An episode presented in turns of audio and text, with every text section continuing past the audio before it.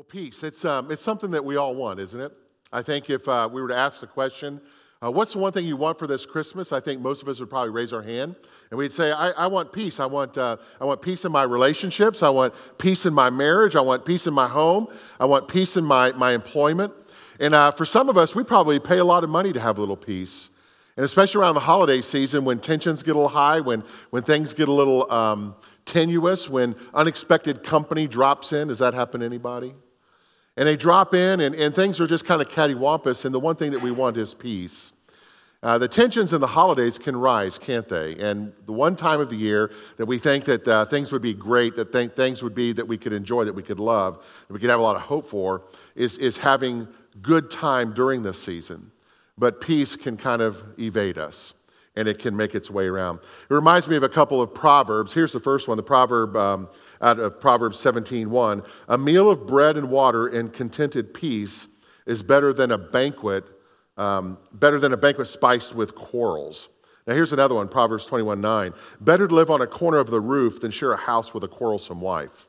And all the men said, Nothing, nothing, nothing. We're gonna keep, we're gonna keep peace today.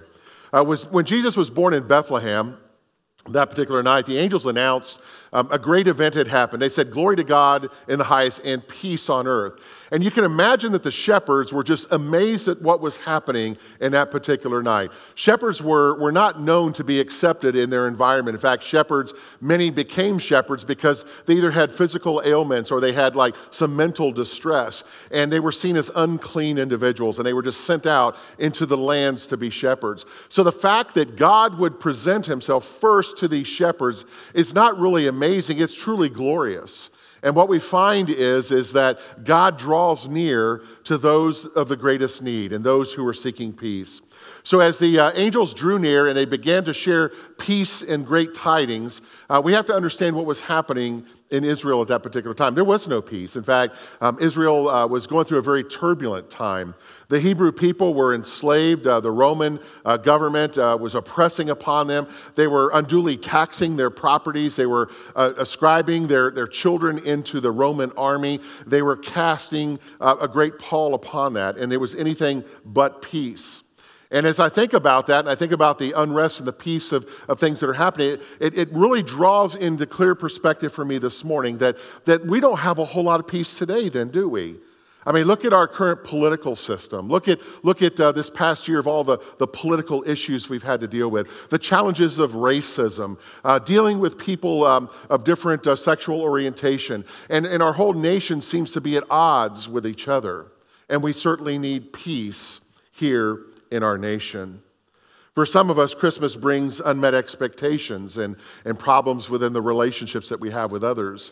Maybe there's a gift that you have been wanting to find under the tree that your loved one was going to give you at Christmas time, and you've waited many, many, many, many, many years for that Duke warm up suit. But anyway, uh, but you've waited many, many, many years, and it still hasn't been given under the tree. And there's those unmet expectations. But being serious, many of us go into the holiday season with expectations. We want our families to be perfect. We want the children to be quiet. We don't want the house to get messy during the presents opening. But more importantly, we want to make sure that we're capturing the true reason for the season with the birth of Jesus Christ. And we discover that peace is furthest from the things that we see.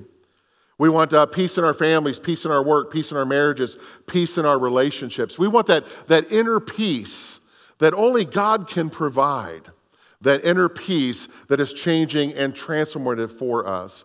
Some find that kind of inner peace, they tell me, on the golf course. I've, I've tried golf a couple of times, and let me tell you, when I get out there and I tee off, there's, no, there's anything but peace because the ball is going everywhere. Some people listen to the ocean. They go by and they listen to the waves and they think, this is very peaceful. Others find peace in a good book. But the reality of it is, we're all searching for that peace that inner peace that seems to never come. But peace is more than just a day at the beach, isn't it?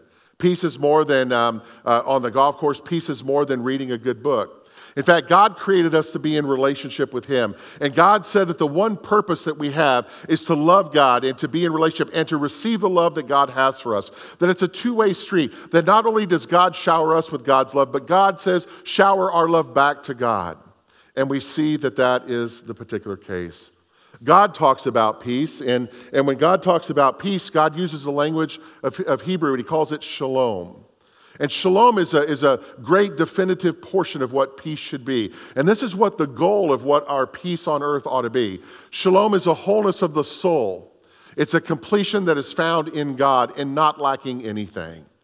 Now, just think about it. what if your relationships, what if your marriage lacked nothing? What if your relationships with your children lack nothing? What if your relationships with your employer lack nothing? What if your relationships with your church family lack nothing? Isn't that the kind of peace? Isn't that the kind of life that we would want? Of course it is. And God promises to bring that kind of life. But what happens is, instead of searching and finding the peace that God has presented for us in God's own love, we then begin to move into a different direction. And many of us, we try to find peace in our employment. We become so engulfed and so enamored in what we do in our jobs. We think if I can just get my employer to recognize me, if I can just earn a great living, if I could just get that promotion, if I could just work hard enough for these couple of years that I can retire, then everybody will celebrate what's happening in my life. A good friend of mine was just like that. In fact, he, he gave his life to one particular company uh, recently, and, and he did everything in his power to bring such great success to their bottom line. But there was one small problem there wasn't any peace between my friend and his CEO. In fact, his CEO was very embittered with my friend, and the CEO worked behind my friend's back. Even though my friend had made all these contributions and, and given his life to make sure that the healthy bottom line of that company would be just that healthy, the CEO and the managers worked to get rid of my friend. I met with him after that in a short visit in Orlando, and, and we were having coffee together. And I looked at him and I said, Tell me how you're doing. Don't tell me what you think I want to hear. Tell me really how you're doing in this season. You've got to, you got to be embittered. You've got to be without hope. Where are you in all of this? And he looked at me and he, he quite surprised me with his response. And he said, he said, Bob, I couldn't be in a better place. In fact, even though I've had a lot of pain, even though I've, I've had a lot of difficulty and challenge in dealing with the fact that I've been terminated from, from the company that I really love to be a part, he said, I've learned to find that my hope is not in my job. My hope is in my relationship with God. And God will give me the strength that I need. Another friend of mine, she works really hard with where she's at too, and she puts her whole life into the successes of what happens in, in her role. And when things are going well in her role, and when, when, when her department that she manages is excelling, it puts a big smile upon her face. But when things aren't going well at all, her whole life begins to shatter. She's putting her whole worth in peace in what the earth can provide. Paul uh, had lots to say to Timothy. Timothy was, was Paul's protege. He called him his spiritual son, his son in Christ. And Paul wrote these words, and he, he said this. He said, he said, Tell those rich in this world's wealth to quit being so full of themselves and so obsessed with money, which is here today and gone tomorrow. Now, Paul's not saying that we can't have wealth. Paul's not saying you can't be rich. Paul's not saying you can't have success financially. But what Paul is saying is if our whole identity, if our whole worth, if our whole life hinges upon the success of what the world can bring, then we are not going to be at peace ever. Because the world will always have changing circumstances that will change who we are. It's like that old uh, song by uh, Johnny Lee, the country song, Looking for Love in what? All the wrong places. And, and, and so many of us are looking for peace in all the wrong places. And we, we think that one more relationship, one more drink, one more thing that we can acquire in this world, if we could just do that, then we'll have peace. But what we really understand is that when God created us to be in relationship with Him, that there's this big hole that's in our heart. And God created this hole with a purpose that we're not supposed to fill it with the things of the earth. We're not supposed to fill it with our earthly relationships. We're not supposed to fill it with our earthly things and our earthly possessions, but we are to fill the hole in our heart with Jesus Christ. And when Christ is in our heart, it makes the difference of who we are. And Christ is the one who changes and transforms so that we can receive, live, and transfer the peace that comes in all things. When Jesus steps into our lives, he takes hold of our heart. When we say, Lord Jesus, come into my life, give my life the guidance, the direction, but more importantly, be Lord of my life, we begin to see the peace that is talked about that the angels say that peace came that first particular Christmas. It's easy to have peace when everything's going great in your life. And I haven't met a person yet when they feel like they're on top of life's spin that they don't say, wow, life is perfect, life is great. But the minute something doesn't go right, the minute things start going wrong, we start scrambling to find a way to hold or prop up the life that we have. We're searching for peace. In this life, we don't always know what tomorrow will hold, do we? But what we do know is we know the one who holds tomorrow, and that's the Lord Jesus Christ. And if we know and have that relationship with Christ, and we know that Christ is the foundation of what the future holds, and we can trust Him fully in everything that there is about our life. And in those moments when we just feel like we can't find earthly peace, when we find peace in Christ, we find peace of all things. The prophet Isaiah wrote this. He said, He'll be called Wonderful Counselor, Mighty God, Everlasting Father, and Prince of Peace. And the Prince of Peace has come to establish a, priest, uh, a peace over our lives and a, and a peace that, that uh, I'm talking about isn't about emotion, it's a person. It came in the flesh, it came by spirit in the flesh of a womb of a woman named Mary. And Jesus, God with skin on, was birthed into the world. And the word says that, that God dwelt among us in spirit and in truth. When Jesus came that night in Bethlehem over 2,000 years ago, he came as the Prince of Peace. He came to establish a kingdom, not of man, not of earth, but a, a heavenly kingdom, an eternal kingdom. And the kingdom that Jesus came to establish cannot be overthrown or conquered by an earthly ruler. It has eternal hope, it has eternal peace.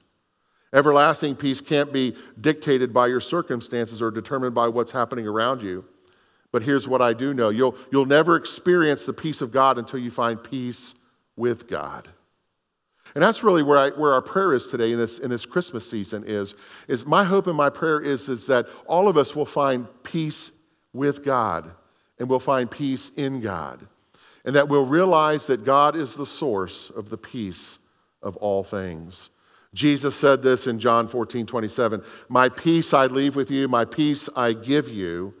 I do not give to you as the world gives. Do not let your hearts be troubled and do not be afraid.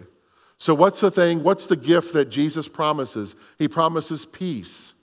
He says that, that I not just give it to you, but I beholden it to you. I, I let it shower over you.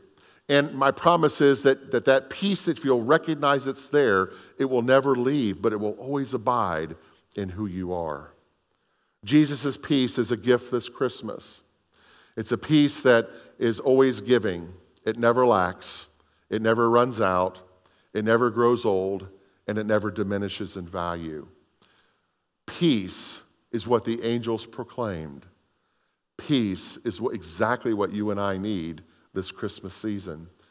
Peace in the midst of a world that is without peace. The angel said, Glory to God in the highest, and on earth, peace. In Jesus' name, amen.